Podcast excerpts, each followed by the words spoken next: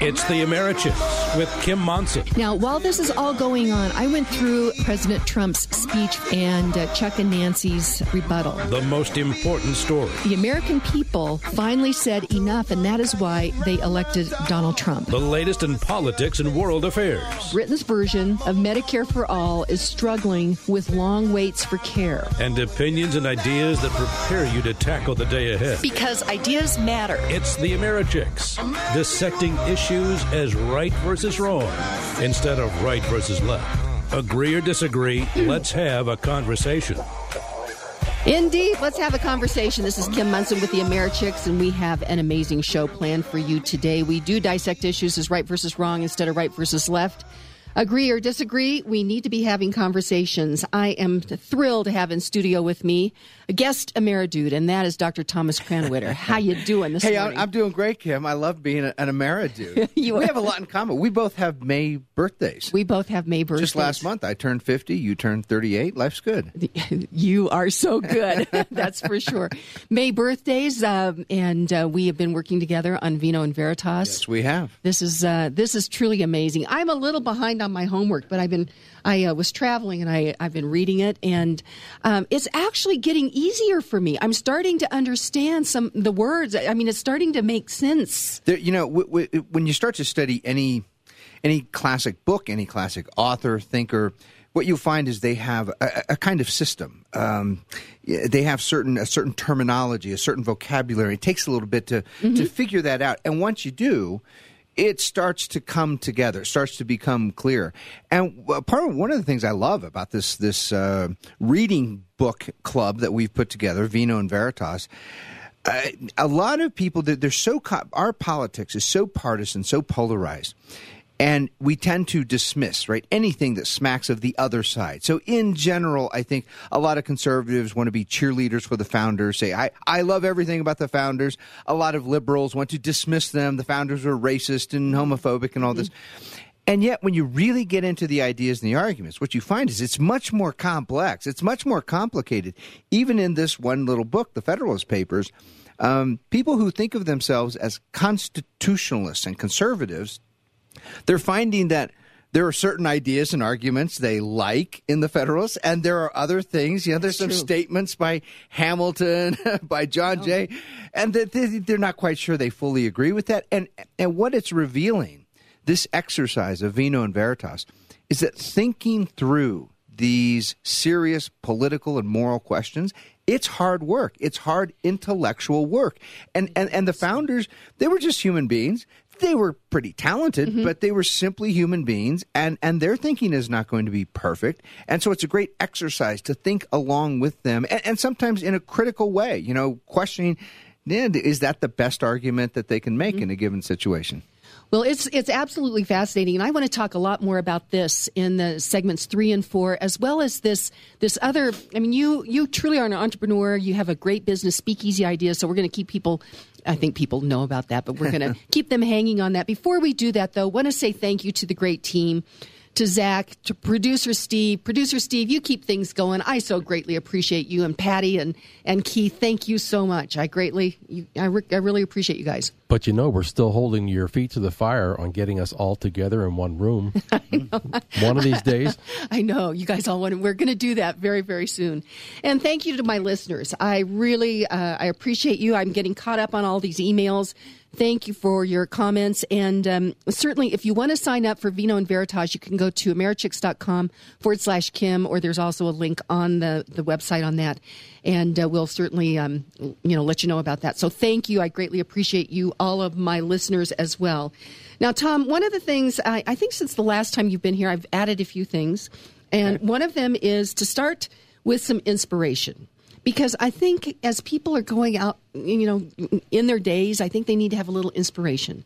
So I went to James Madison in honor of the Federalist Papers. good place to start yeah And he said, if man is not fit to govern himself, how can he be fit to govern someone else? Isn't that a great question? Yeah, that's sort of that that's sort of the permanent political question.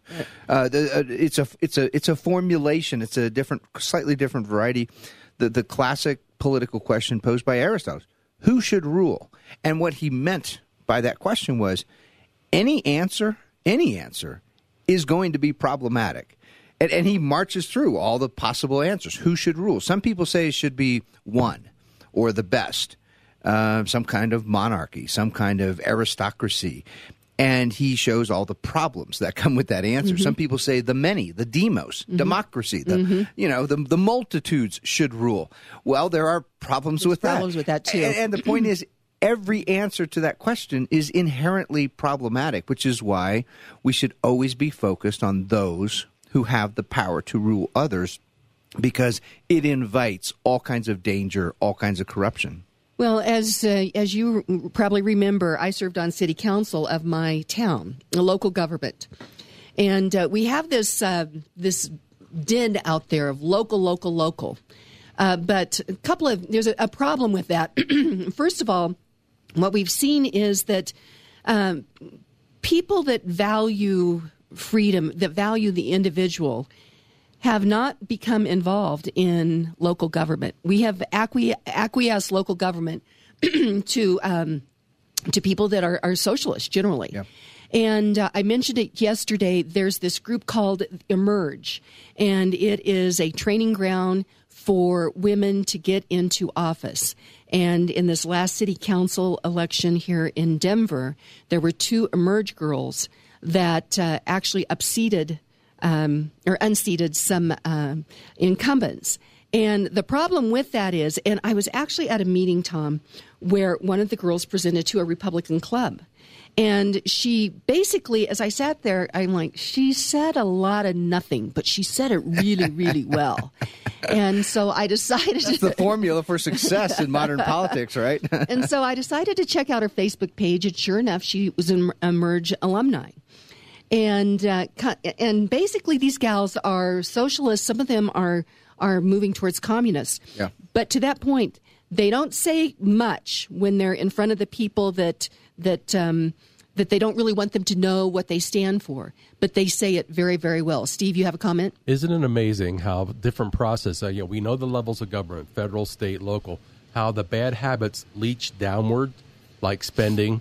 But Mm-hmm. what you just said, saying a lot, but not I mean, not really saying much of anything, but saying it well. Yeah. So Well, and here's the thing about you know I, I wanted to point out um, the the movement toward collectivism, towards socialism at the local level of government is not simply uh, uh, by happenstance. It was by design. Part of the progressive transformation that happened now more than a century ago. I'm going way back to the 1870s, 1880s, mm-hmm. 18. That, that's the that's the origin of the modern progressive movement, and it really did.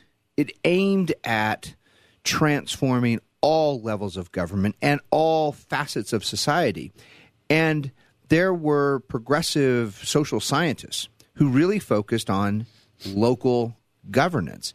They're the ones who created the city manager model mm-hmm. of mm-hmm. local government. Mm-hmm. The idea being we can't trust these popularly elected rubes, right? We need unelected experts who are ex- who are experts at administering, right? So, many, ma- if you look at the resumes of many city managers, they have right, a master's of public administration degree. That's mm-hmm. what they went and studied, you know, in, in college. And so that that whole model, that whole design, set aside who actually occupies that seat. That whole model was based on this idea that we need unelected bureaucratic experts uh, coming in at the local level of government, which is the way is, is the dominant model of local government in the United States today. Well, but what I've also seen though is those that are moving generally to the socialist um, model in local government, they have figured out a way to work with that administrative state to get what they want. Uh, I've actually been doing some. You know what? We're going to do our funnies. I haven't done that, and this is a great conversation. We're going to do our funnies. just, just- just a minute. Tom already did them. Which one? When he made mention of your birthday in May was the 38th. You are grounded. You know it. You are grounded. Okay. I thought I thought you're going to really appreciate this, Tom Krannawitter, because um, this is from Freedom Freedom Works, and they apparently for excuse me a number of years have been tweeting out a crime a day. Okay. Okay. And so I looked this up. And so USC is the United States Code, their code mm-hmm. of laws. CFR is the Code of Federal Regulations. And so, first of all, July 17th, 2015, Crime a Day will have tweeted a federal crime every day for a year. By some estimates, it will only take under 800 years to tweet the rest. not, it's not actually funny, is it? No, it's, it's really not. It's terrible. okay.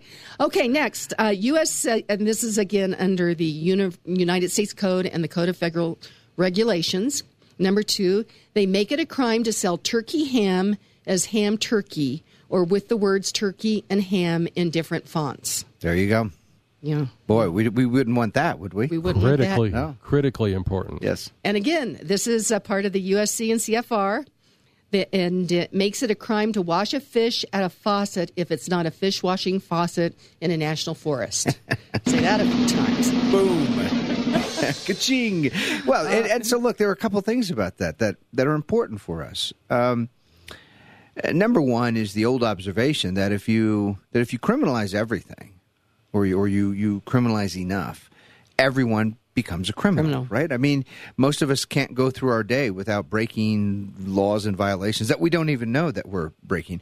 And and and and the rub, the the real challenge that comes with that is that rarely is that enforced. It gives tremendous discretionary power, not only to the police but to the bureaucrats and to the regulators. They they look out at the landscape. They know that almost every business out there, for example, mm-hmm. is in violation of something. Something.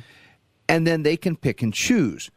Which ones do we want to go after? Which ones are friends with our political friends? Which one are enemies of our right?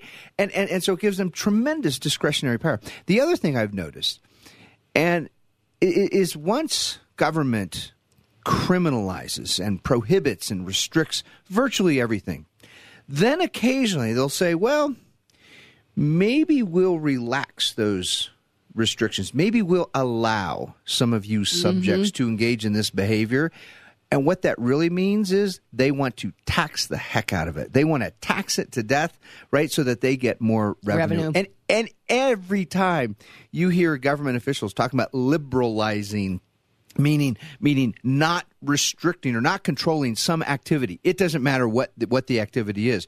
What they're really thinking in their head is what we'll do in exchange for letting you do that is we're going to mm-hmm. tax that mm-hmm. activity. I mean look at the instance of marijuana here in in in colorado right? What that's really about mm-hmm. from politicians' point of view, it has nothing to do with whether people are using marijuana or not. What it has to do is revenue.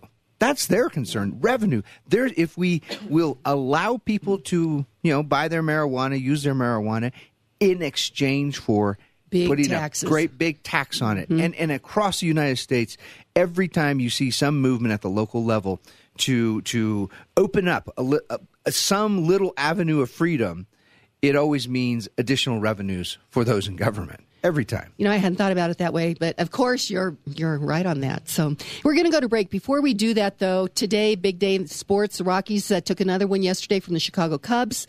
Uh, there's a possible sweep with today's game starting at one this afternoon. A four game series starts with San Diego tomorrow. The basketball finals, the Toronto Raptors lead the Golden State Warriors three games to two, and game five is tomorrow evening. And tonight, the Stanley Cup, it is for all the marbles. Uh, the Blues and um, the Bruins tonight, Game 7 Stanley Cup, and we'll see what happens there.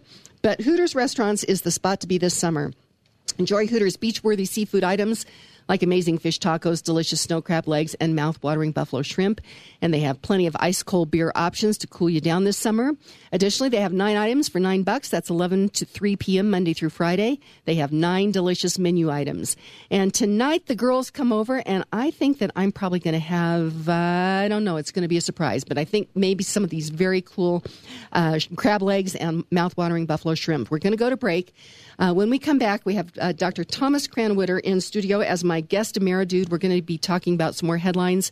I want to talk about civility. Uh, that is something that is on my mind this morning. And so, Tom, we're going to go to break. When we come back, let's talk a little bit about being civil with each other. All Americhick sponsors are an exclusive partnership with the Americhicks and are not affiliated or in partnership with KLZ or Crawford Broadcasting. If you would like to support the work of the Americhicks with Kim Monson and grow your business, contact Kim at Americhicks.com. That's Americhicks.com. Social media is important to the Americhicks, since it's an avenue we can utilize to hear from and speak to all of our friends. For those of you who enjoy listening to the show, we'd love to hear what's on your radar. Follow us and talk to us at Americhicks Twitter and Facebook pages. Also, if you're a business owner who could benefit from some extra foot traffic from like minded friends, consider advertising on the Americhicks radio show. Contact us at Americhicks.com or email Kim at Americhicks.com. Don't miss Vino and Veritas, Wine and Truth, a study of the Federalist Papers. Join Kim Monson with the Americhicks at Water's Edge Winery in Centennial or Colorado Cork and Keg in Castle Rock. And now introducing Vino and Veritas in Fort Collins. Kim Monson with the Americhicks would like to thank qualified listeners, veterans listening to veterans, brought to you by Dan Brook and Cheryl Tootin in Centennial. In Castle Rock, Kim would like to thank Colorado Custom Services, promotional products, embroidery, engraving, and more. And sponsoring the new Fort Collins Vino and Veritas, Kim Monson looks forward to celebrating U.S. Constitution Week in Grand Lake. Don't miss Vino and Veritas, a fascinating exploration of the Federalist Papers. Sign up today at Americhicks.com. Hey, welcome back to the Mer- Americhicks, where we dissect issues as right versus wrong instead of right versus left, agree or disagree. Let's have a conversation. And Steve, true to uh, what we do every morning, we're trying to pack two hours into one hour. We have so much great information. We're getting good at it. we're working at it. But uh, before we talk about civility, Tom, on the line we have with us Jen Hewlin. Oh. And she is the owner of Water's Edge Winery. And the, the three of us together, of course, with your right hand woman, Bethany, Yeah. Uh, we, we put together this first Vino and Veritas, not believing what would happen. And Jen, you know, she's got such a great facility there. Yeah. And uh, she's on the line. I think she's got some, some special things going on for Father's Day. Hey, Jen, how are you doing? Hey guys, good morning. I'm doing great. How are you? We're great. How are you? My, it's my Um, one of my favorite business. I have two of my favorite business partners here this morning. this is just great. Oh, great to hear you guys. So, what do you have going on for Father's Day? Is it sold out? It's got to be getting close. It it is. We have a lot of tickets sold, but we are doing an all-you-can-eat uh, smoked meat buffet on Sunday. It's thirty dollars a person. That includes a glass of wine. We do have a special single plate for kids uh, for fifteen dollars. So if you want to come in and treat your dad, uh, you know he loves wine. It's better for his health than any other alcohol. Uh, bring him through, and he can go through and eat those heart's delight. Chef D is going to be smoking three different kinds of meats out on Old Smoky Outback, and uh, have a really lovely buffet for everyone. So Okay, Jen, if people want to uh, get more information, how can they do that? Uh, you can look at our website at wewdenver.com or you can give us a call, 720-381-6663, and you can reserve your uh, ticket um, just by calling us. We Okay. take care of you right on the phone. Well, you surely are a valued partner, and, and you know we do a number of different events with you there, and uh, just just the ambiance. Chef D does such a great job on the food. The wine is great, and you truly are an entrepreneur. I admire you immensely, Jen Hewlin. And we should add, there's a beautiful patio area right outside at Water's Edge Winery. And now that it's warm, it's the perfect place to sit and drink a glass of wine. Absolutely. Absolutely. It's been full with people and their pets. We've got, we're dog friendly out on the patio. People love it. So, and thank you to both of you guys. You guys are great partners. We love supporting your businesses and uh, look forward to many more years together. Well, sounds great. And that's Jen Hewlin, Waters Edge Winery, and that's wewdenver.com, right? wewdenver.com? That's right. Yep. Okay. Jen, thanks so much. We will see you soon. Have a great day. Thank you. Okay, Tom, there were some headlines that I wanted to go through, but I want to talk a little bit about civility. Uh, Meghan Markle, I don't watch much TV, so, and I, I only look at people and us if I'm in the salon or something. So that's, you know, that's kind of how I figure out what's going on with pop culture. But we've gotten so far away from good manners. And I want to say it almost started with the, the feminist movement where women would, if a, a man held the door open for a woman, she'd say, I can do it myself. And it's like we started to move away from good manners. And, and uh, apparently, Meghan Markle, you know, she's married to Prince Harry. uh, over in Britain. And when President Trump was in Europe for the D Day celebrations, She skipped the lunch or dinner or whatever with him because she just had a baby. She said she was on maternity leave. However, then shortly thereafter, she was able to go to something else. But uh, apparently, during the election, she said very mean things about um, President Trump uh, as a candidate. And and I, I was thinking about it the last few days. Piers Morgan came out, and you know he's no fan of President Trump, but he said that she really had a duty to show up. And I, I thought about it. I'm like, you know, she did. And even if she didn't like President Trump, you you would go because of the D-Day celebrations. The you know all these young men that lost their lives. The the graves are scattered throughout Western Europe. You would do it because of that. And I think so many of our young people we no longer have taught good manners. And good manners has been something across the spectrum. Wilbur Wilberforce, you know, he was um, a, a Brit who, you know, it was his life's work to get rid of the British slave trade. And uh, George Washington had a book on etiquette. Right. I, I'm concerned. I, we need to start to get back to some good manners. I think. I, I, I agree, and let me let me say it's a much bigger, much more important subject than it appears at first. It, it, seems at first to be something rather trivial, right? Like like one of the things we should be teaching our kids, among many other things. Uh, but if some people aren't, you know, don't have good manners, maybe it's not that big of a deal. I, I would argue it's actually hugely important. Um, etiquette is the art of treating each other well. It is the hallmark of civilized society. The alternative to etiquette is a police state. And so there's there's actually tremendous political ramifications for this this idea of etiquette and the lack thereof. If we cannot treat each other civilly, decently, then we don't be surprised to find ourselves surrounded with regulations and rules and, and, and people with guns enforcing those regulations and rules. Uh, really, it, it's etiquette that sets us apart from the rest of the animal kingdom, right? It's, it's, it's human beings choosing, using their reason, using their, their, their, their free will, and choosing to treat someone else the way they ought to treat them rather than the way they feel that they want to treat them, right? That, that's really what etiquette is doing the right thing rather than doing what you feel in the moment. Because sometimes we feel like doing really nasty, ugly Right. things, right? And etiquette says, no, no, no. Even though you feel like doing something ugly and nasty, d- don't do that. Don't hit them. Don't spit on them. Don't call them a name.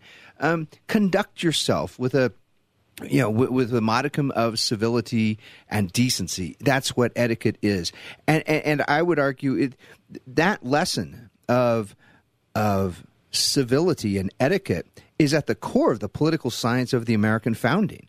It, it, the, the whole idea of limited constitutional government works only with citizens who are willing to treat each other decently, to not hurt each other, to refrain right from violating yeah, e- one another's rights and, and property. Um, and, and so i it's really a, a critical component if we're serious about freedom in the United States that we teach each other, we help remind each other how important it is uh, to act civilly, to to act with a sense of decorum and etiquette. Well, we're going to go to break here in just a minute, but I want to, as I think it's relevant to talk about that regarding the Federalist Papers because um, they didn't always agree. Alexander Hamilton died in a duel, but yet they had. So I, so they didn't always agree, obviously. So I, I want to talk a little bit about that, but I just wanted to also make a point, and that is when we talk about James Madison's quote, "If man is not fit to govern himself, how can he be fit to govern someone else?" And we talked about local government. I submit to you, as I was on um, city council, there was the implication that that was local government. But local government, I think, is the individual. You have to. That's that's that's where the real local government is, and that's why civility is so important with each other. But uh, we're going to go to break in just a minute. Before we do that, though, Jason McBride with Presidential Wealth Management is on the line. Jason, what is on your mind? Hey, good morning, Kim. Good morning, Doctor. Hello, good morning. Well, Steve's mad at me, Kim. He's always said he could set his watch by the time I call, and for the first time yesterday, I, I messed up and I missed it. So his whole world is upended. It sounds My like. whole day was trash. His whole day was and I was worried because you are like clockwork. I'm like, gosh, I'm concerned that something's going on because you you are like clockwork. And Steve and I were kind of scratching our head, going, I wonder what's going on. So it's good to have you here today. Well, thanks. Maybe I just wanted a little attention. okay, we'll give you more attention then, Jason. So oh, what? That's all right. I get plenty. Yeah. So. Well, I was uh, thinking today. I know one of the toughest things, that I've witnessed it in my business, is you know when a loved one uh, crosses the finish line, so to speak, uh, dealing with the assets and all that type of thing. If there's no will and the whole thing has to be done through probate, is very, very difficult and it's frustrating because there's a lot of paperwork, a lot of terminology that uh, most people don't understand, and it, it's a difficult thing to deal with. On top of the fact that you've lost a loved one, so Kim, there's a few things you can do that are fairly simple to make this process much easier. Uh, you know, one is uh, people can do a trust. Uh, but those can be expensive and sometimes complicated. And if you don't have a lot of assets, a lot of folks don't want to spend the money or the time to do that. Okay. Uh, but what you can do is you can put what are called uh, transfer on death or TOD forms on your your bank accounts and your brokerage accounts. Uh, any accounts that aren't like a 401k or an IRA, you could still name a beneficiary or beneficiaries, and it's amazing how smoothly uh, those type of accounts transfer. It's it's so simple compared to having to do it uh, through a will or a probate. Okay. Well, that- and go ahead, Kim. No, that that seems like that makes a lot of sense. And what else can people do, Jason? Well, one other thing that people are not aware of is now what about your house? Well, in the state of Colorado, you can name a beneficiary on your home as well. It's called a beneficiary deed. It's a fairly simple form that you just file uh, with the county clerk, and then your your home will pass in the exact same fashion. Uh, the one thing to remember, though, is if you have this on your home, you should revoke it, uh, take it back off before you apply for Medicaid, because it can cause some friction or issues there.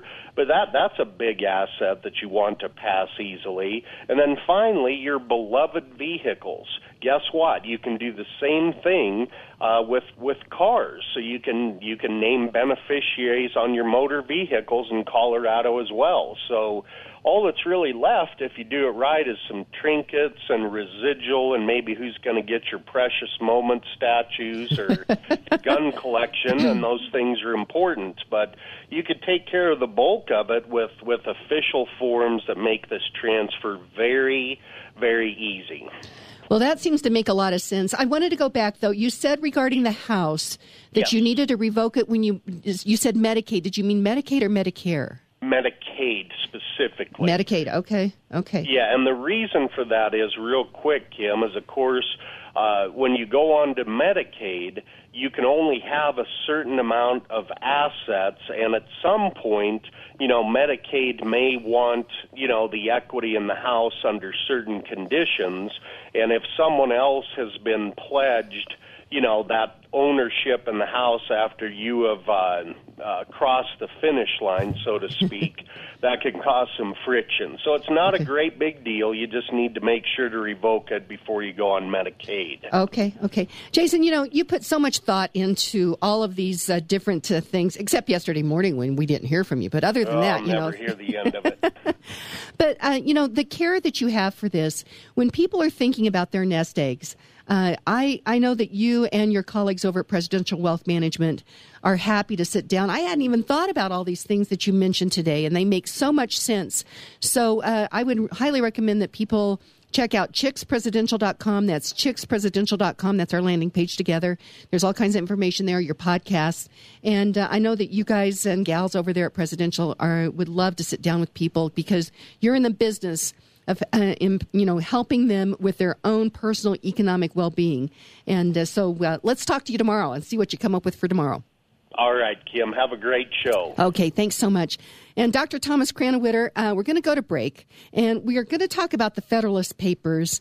However, I think that it it it, it is very relatable to civility, and the founders didn't agree. They certainly argued. Yep. I want to hear about that because uh, Alexander Hamilton ended uh, up dying in a duel. Yeah. So I'd love to have you explain that. So- Fascinating story. okay, we'll be right back with Dr. Tom Krannawitter.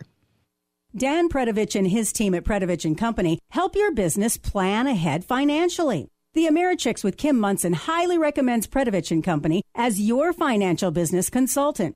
Predovich and Company will take care of your tax preparation, bookkeeping, and business advisory services. Dan Predovich and his team want to learn the unique needs of your business through real, honest dialogue. Because of their advanced technological capabilities, Predovich and Company can help clients anywhere in the United States. Call 303 791 3000 to start preparing now for next year's tax season. Organize your business finances with Predovich and Company. Call 303 791 3000 today. You want to succeed, so you need to dress for the job, event, or relationship that you seek. For over 30 years, entrepreneur, stylist, and Americhick Kim Monson has been helping women look their very best. And guys, Kim can help you with made to measure shirts that fit great and you'll love to wear. Guys and gals, if you want to up your game and freshen your look, email Kim at Americhicks.com for your initial style consult. Kim at Americhicks.com. Uh, welcome back to the Americhicks with Kim Monson, where we dissect issues as right versus wrong instead of right versus left, agree or disagree. Let's have a conversation. Thrilled to have in studio with me is my guest Dude, Dr. Thomas Krannawitter, my partner on Vino and Veritas, Wine and Truth, a study of the Federalist Papers. I am loving it. I am too. You know, I found out a long time ago that um, I have absolutely no skills at all. I can't do anything. The only thing I've ever been good at in my life is being a student. I was a great student and I loved it. And then I, I learned, quickly learned that, you know, life is expensive. You got to pay bills and things. You can't just be a student your whole life. And then I realized that the next best thing to being a student is to teach. When you teach something, you, you actually learn it far better than when you're studying it as a student. So uh, throughout my career, I pick books and ideas and topics that I'm interested in, and I teach it to others. Really, is kind of a self interested thing because I want to understand it better myself. So you are uh, are you a former college professor? I'm or- a former college professor. Most of I'm a I am an academic turned businessman. So See, that's so unique. That I spent most so of my career so far uh, in the academic world. I have a PhD in political science. I taught out at Claremont McKenna College in California. Uh, Hillsdale College in Michigan. I helped design their Constitution course, uh, which many people have taken online now. Uh, I taught at George Mason University, several other places, and then you know I've been preaching uh, entrepreneurship, the the, the the the the active creation of wealth by promoting students, encouraging them to go out in the world and do something that other people value. Produce something, deliver some service, get off your rear ends, right? And do something productive that other people want and appreciate. That's how you create value. And I decided to take that advice for myself and stepped out into the world of entrepreneurship and started my own business, uh, raised some capital, and uh, uh, w- w- things are just growing, and and it's wonderful at Speakeasy Ideas. Anybody who wants to learn more can stop by our website speakeasyideas.com. And this whole this this program that we've created together. Uh, Vino and Veritas. This came about when in, in business conversations between you and Speakeasy Ideas, and we thought, what if we put on a, a program, a club? Let's start a club where people will buy a, a, a modestly priced, you know, membership, and we'll get together once a month. And we're going to laugh. We're going to make new friends. We're going to drink, you know, great wine at, at, at starting at Jen Hewlin's uh, Water's Edge Winery, and we're going to work our way through the Federalist Papers over the course of a year. And it's amazing how this n- number one attracted so much attention. We we sold out within I don't remember two or three weeks. Year long memberships people bought. And uh, uh, demand was so big that not long after that, we launched a second chapter of Vino and Veritas down at Castle Rock uh, at our, with our friends at Colorado Cork and Keg. And we are about to launch a third chapter up in Fort Collins. This is going to begin June 25th, I believe. Mm-hmm. I think so. And uh, it's going to be at Ginger and Baker, which is just a, a, a fantastic venue for this thing. And there again, we have we've almost sold out memberships for that program and we haven't even started yet. It's a, the appetite for learning is just wonderful. And and by the way if people if you're up in fort collins listening folks uh, stop by our website speakeasyideas.com you'll see a little tab that says take me to have it take you to vino and veritas. You'll see a button there for fort collins. All the information is there as well as uh, you can you can uh, buy a membership right there online. Now, and speaking of that, we do have a couple of memberships available uh, at uh, Jen's Centennial uh, because I think there's some people that have moved up to Fort Collins, and then we still have a few for uh, Castle Rock as well. Castle Rock, that's right And so, and so they can go to Speakeasy Ideas, or you can go to my website as, as well Mm-hmm. at americhicks.com. But let's uh, the Federalist Papers. I mean, first of all, did regular people were they really able to understand this back They, then? they were, in fact, one of my favorite exercises with college students is to assign a few Federalist papers and not talk about them much before. Send the students away, and then they come back right for the next class, and they're complaining. Right, this is so hard to read; it's so difficult. And then I remind them these were newspaper articles; these were not published in academic journals. They were not for scholarly experts, right, or acad- academics. These were newspaper articles, and ordinary people were reading them, talking about them. Uh, when it came time for the ratification debates in all the states, people were referring to the Federalist Papers as well as the, the uh, many opponents of the Constitution were writing collectively as anti-Federalists. Yeah, or, ordinary people understood these things. It, it, it sort of shows the the worldliness that Americans had back then, uh, as well as an understanding of history. Right, the, the Federalist Papers could make references to. Um, ancient Greek cities, to prominent Ro- ancient Roman statesmen, and Americans in 1787, they actually understood what those references meant. When you see like uh, Jesse Watters or this man on the street with, the, you know, like or man on the beach or whatever it is, It's depressing stuff. it's yeah. very, very depressing. And um, I would highly recommend one other other thing is that you know we are into all this technology, and and I love books. I mean, I have a lot of books, but I would highly recommend that everyone make sure that they have a book, you know, an, an actual copy of a dictionary. In fact, I think uh, an antique dictionary might be a good idea. But as I'm reading the Federalist Papers, Yeah. I have to have my dictionary right here as well because of many of the words that they use. But let's circle this back around. In, in fact, let, let me add something to that point. Um, in many in many instances, a modern dictionary will be somewhat misleading. For example, uh, the term the terms leader and leadership. If you look those up in a dictionary today, what you will find the definition of leader and leadership is something very desirable, something very good.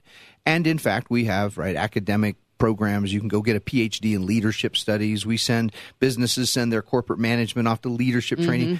In the Federalist Papers, every single time that word is used, it's used in a derogatory way. It's used as a term of warning. Uh, the Federalist Papers is warning the American people against demagoguery and, and dem- visionary leaders who will mm-hmm. lead the people astray. Leaders are people who flatter. They'll bribe. Mm-hmm. They'll promise things that are impossible to deliver. Mm-hmm. A- And the whole point of the Federalist Papers is to say to the American people, don't buy that. You don't want leaders. Truly free people, you lead your own life. You don't want leaders. You want some constitutional servants, public servants, who are going to exercise the few powers that we've delegated to them in the Constitution. Free people don't want leaders. And, and so that's just an example of how our language has changed. Um, and, and if you don't recognize those differences, you might come away with a you know a very different kind of re- interpretation from reading the Federalist Papers. Well, and to that point, Tom, how how language has changed. I have been in conversations over the years I remember my kids would come home from school, and they would be, talk about something that they they were learning, and I'm kind of like, that's not quite right. And that's probably what began with me this whole journey uh, to get to this point of a fierce protector of the American idea. Yeah, it took you clear into your 30s to start, you know, focusing on politics, right? Clearly. Yeah. Yeah. Well, yeah. It- I can't give you the years here because then people are going to start. but one of the things was, and, and you could start to see this, this victim mentality. I remember this whole thing bullying. Mm-hmm. And, you know, kids, you know, say mean things. I mean, I can tell you what, eighth grade was one of the toughest years of my life. Eighth grade girls, man, they can be so mean. Um, I think, and I think they still are. I think they still are. But actually, when I was in politics, I saw both men and women acting like eighth grade girls. Yeah. Um, but but our our kids they need to learn resiliency. But it seemed to me to start to be uh, some kind some victimhood, and uh, there's first of all we need to have good manners. We don't, and if you have good manners, you don't bully other people, right? Nor, nor do you, you don't bully, nor do you beg. Nor do you beg, right? You, you, you right? You, you, you don't go push other people around, and you also don't assume that their property is yours. You don't assume that you're entitled to anything. And that's sort of the, the, the transformation of American culture. And, and I would argue that goes back at least at least to the 1930s and, and the whole the whole the whole New Deal way of looking at the world. The New Deal was the sort of the program name for Franklin uh, Roosevelt's four administrations, and his New Deal uh, said, "Look, it's not enough to be for us to be protected by law in our natural freedom." Right, Uh, my, my freedom to speak, my freedom to keep what I produce. That's not enough. He said Americans also have they're entitled to. He used that phrase. They're entitled to things like a house and um, a job and a vacation and health care. This is this started in the 1930s. Sounds I mean, like AOC. yeah, it, it, not much has really changed.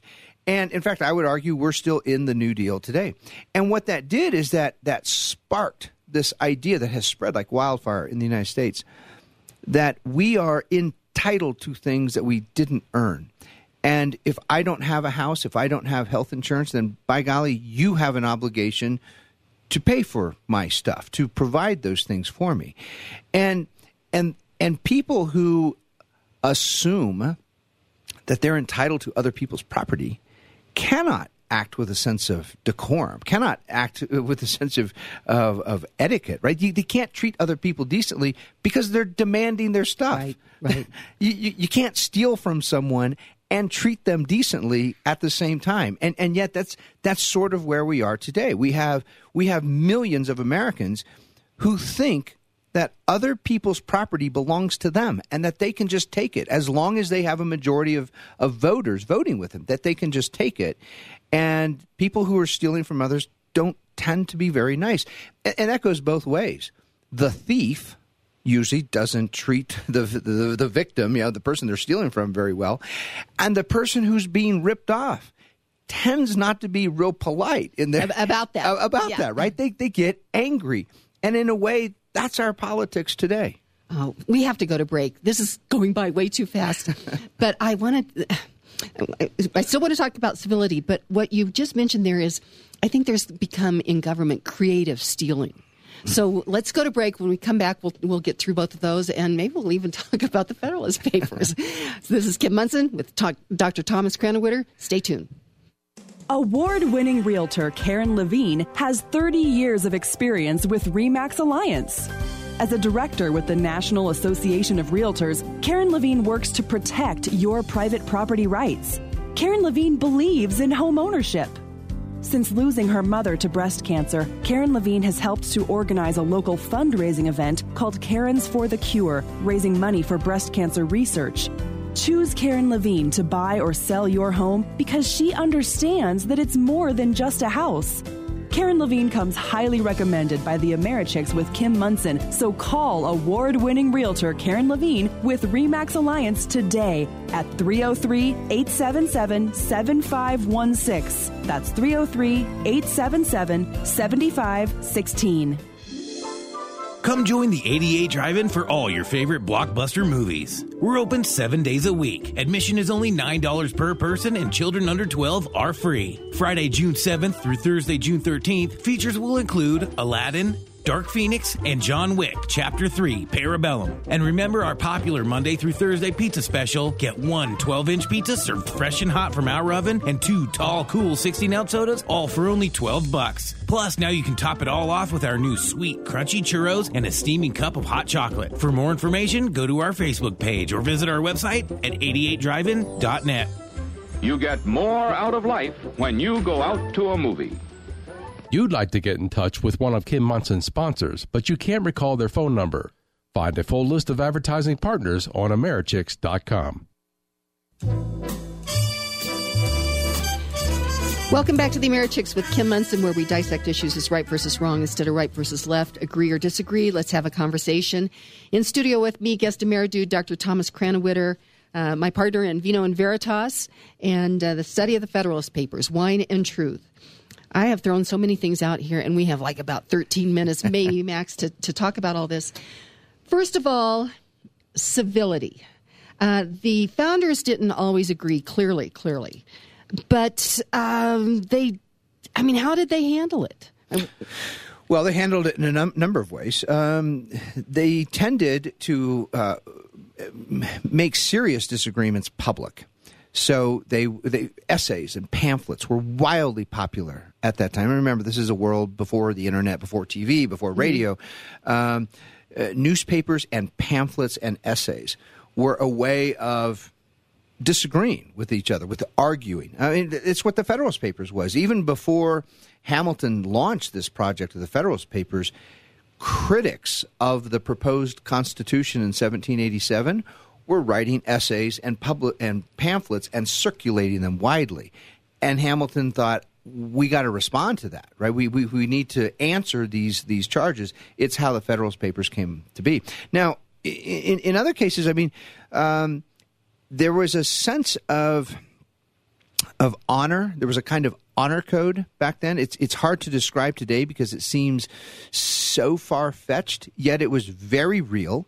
If a person's honor was questioned, if you were if you were if you had a reputation as being dishonorable, uh, you probably had very few friends. Nobody was going to do business with you. You couldn't be trusted, and that was connected to this notion of dueling, which is which is one of the ways that they actually handled their disagreements.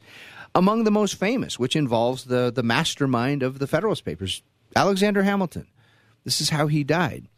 And he did a tremendous thing during the election of 1800. Uh, Thomas Jefferson ends up winning. It's a squeaker. It, it, I, we don't have time to go into that story of how that unfolded. But his running mate was Aaron Burr. And Aaron Burr decided when there was a tie in the electoral college, he decided to use that as an opportunity to try to become president himself rather than Jefferson, who was on mm-hmm. the, the, head of the ticket. This is before the 12th Amendment, when the, the person who got the second number of votes would become vice president. And Burr said, well, heck with that. I can just be president. And this is when Hamilton kicks into action. He, he, he uh, went and talked to his friends in Congress. Hamilton, at that point, was not in any office, but he was widely known, influential and he told his friends in Congress, he said, Look, I disagree with Thomas Jefferson on, on virtually everything. I think he's confused. I think he's wrong. I think he's bad, but he's honest. He, he, he makes arguments that he believes in. He said the Aaron Burr is the slimiest, most deceitful, corrupt crony person in the in the country. He cannot become president. And in fact, Burr does not. And Burr despises Hamilton for that and challenges him to a duel. So Hamilton's in a pinch. He's been challenged to a duel. If he just declines and doesn't show up, that means he's not honorable. He's not defended his honor. So Hamilton shows up on the field. Uh, the, the, the the duel was with pistols, and you know they marched apart, whatever it was, 10, 15 paces. Hamilton drew his gun first, and then pointed it in the air and fired. And the message he was sending was, I'm not scared to come out here and Mm-hmm. confront a duel. I'm also not a murderer. I, I'm not going to shoot you, Aaron Burr. And Aaron Burr responded by pointing his gun right at Hamilton's chest and blew a hole through it. And so we, we, we lost one of the great, not only the, one of the great constitutional minds, we lost one of the greatest anti slavery advocates in, in early American history, Alexander Hamilton. This just tremendous, you know, genius of a mind. Even when even when you disagree with Hamilton, you learn something by disagreeing mm-hmm. with, with Hamilton. Right? He was he was that kind of, of human being. And so the sad truth is that's that's how they handled their disagreements sometime. We're going to run out of time here, Tom Krannawitter, so we're going to have to do this again soon. But just tell a, a little bit more about Alexander Hamilton. Um, growing up, I mean, he, what he, I mean, tough life, right? really tough life. Uh, the, you know, there's a there's a there's a musical that, about him. Came out a few years ago, and it's been wildly popular. I think it's traveling around. Um, I've not seen the the musical, but I understand why it was created. The the guy who who created the musical, he read Ron Chernow's uh, masterful biography of Hamilton, simply titled Hamilton. And I would recommend to all your listeners, uh, if they're going to read one book in the coming year, pick up a copy of Ron Chernow's book Hamilton. It is it is absolutely fantastic, and am, among the many things you learn in there is the miserable story of of Hamilton's youth. I mean, this guy really does come from nothing. Ne- not only did he not know his father, uh, his mother didn't know who his father was, and, and there were constant disputes about who, who his actual father was. She she was known as the as the community. I, I don't know what word we can use on radio here, but but the, the, the favorite women of woman of many men. And uh, and he lost his mother when he was eight or nine years old. She contracted this terrible disease, which he did too, and she dies this this terrible death right in front of him. Uh, he's an orphan. He goes from orphanage to orphanage. Hamilton is a guy who who grows up with nothing, and this is in a tiny little island um, in, in the Caribbean. And a, a huge hurricane comes through and wipes out the island. And a series of poems starts to show up in the local newspaper describing the destruction, describing the heart wrenching angst and anger and depression that everyone's feeling. And they were anonymous. And everyone's saying, Who who who's writing these incredible poems? They're they're capturing what we're feeling. It was a 17 year old Alexander Hamilton. And the people in the community said, Wow, this this this kid's unusual. This kid has talent he needs to be in school. And they voluntarily pooled together some money and bought a ticket to send him to New York to go to college. And that's how Alexander Hamilton gets to the United States. Okay, there's. It's great that the, I have not seen the musical either, but this story. First of all, how did he learn to read and write then as a young as a young boy? He's he's something of a prodigy in that sense. Uh, he worked for a spot of time at a newspaper, so he so the editor was showing him right uh, how to read, how to edit. Uh, but he was this he's one of these rare human beings who could simply watch things and absorb it and pick it up. And to a very large extent, he taught himself how to read and write. And to that point, today we have so many different government programs and so many different nonprofit programs, which, uh, and we're just going to touch on this, but that um, they, people come forward and say we need to help the fill in the blank. Homeless is a big one right now. Right. And on this uh, Initiative 300 that was on the Denver ballot just recently about, you know, you could camp anywhere, uh, had uh, some, uh, some of the people in from the Denver Metro Realtors Association. And they said that in Denver that we spend uh, between eighteen and nineteen thousand dollars per homeless person. That's just Denver, uh, the city of Denver. Then there's all kinds of different uh, nonprofits that are involved in that. And instead of helping people, you know, if you decide that you want to, if government gets into it, what you're going to get more of it if you're going to subsidize it. Yeah. And so we're having true. more and more homeless. Yep. But it's all the people that are living off of that. These people that are are uh, in these programs, these nonprofits, these uh, administrators, these bureaucrats, They're making six figure salaries plus pensions. Oh, and uh, so they don't really want to alleviate the problem. Well, Kim, the, the bureaucrats need to live too. Come on, they they need a nice style of living. But look, culturally, we're we're we're, we're in this place today where um, uh, many American, many ordinary Americans listening right now to this program, they think that we have to actively do things um, for other people for them to live a nice life, including our own kids. Right? We, uh, everyone, many parents run around wringing their hands over what what preschools are kid going to get into, what kindergarten, right? All these things because uh, what training camps for sports are their kids going to? It all has to be the best.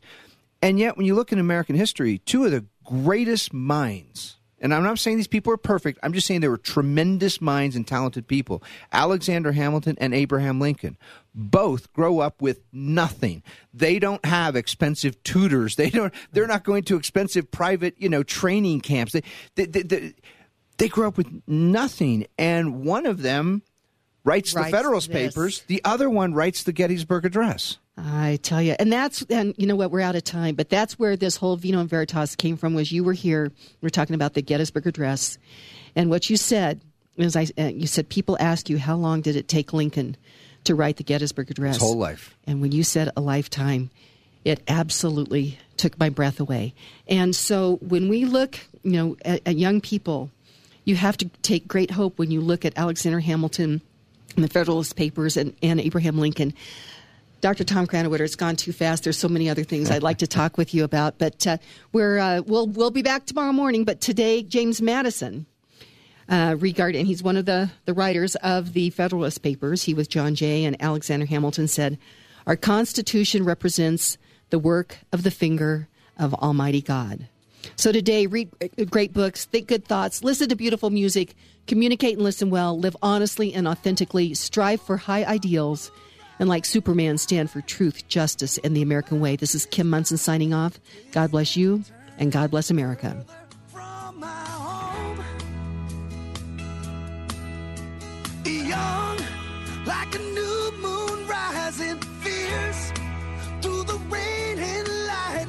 wandering out into this great unknown. And I don't want no one to cry, but tell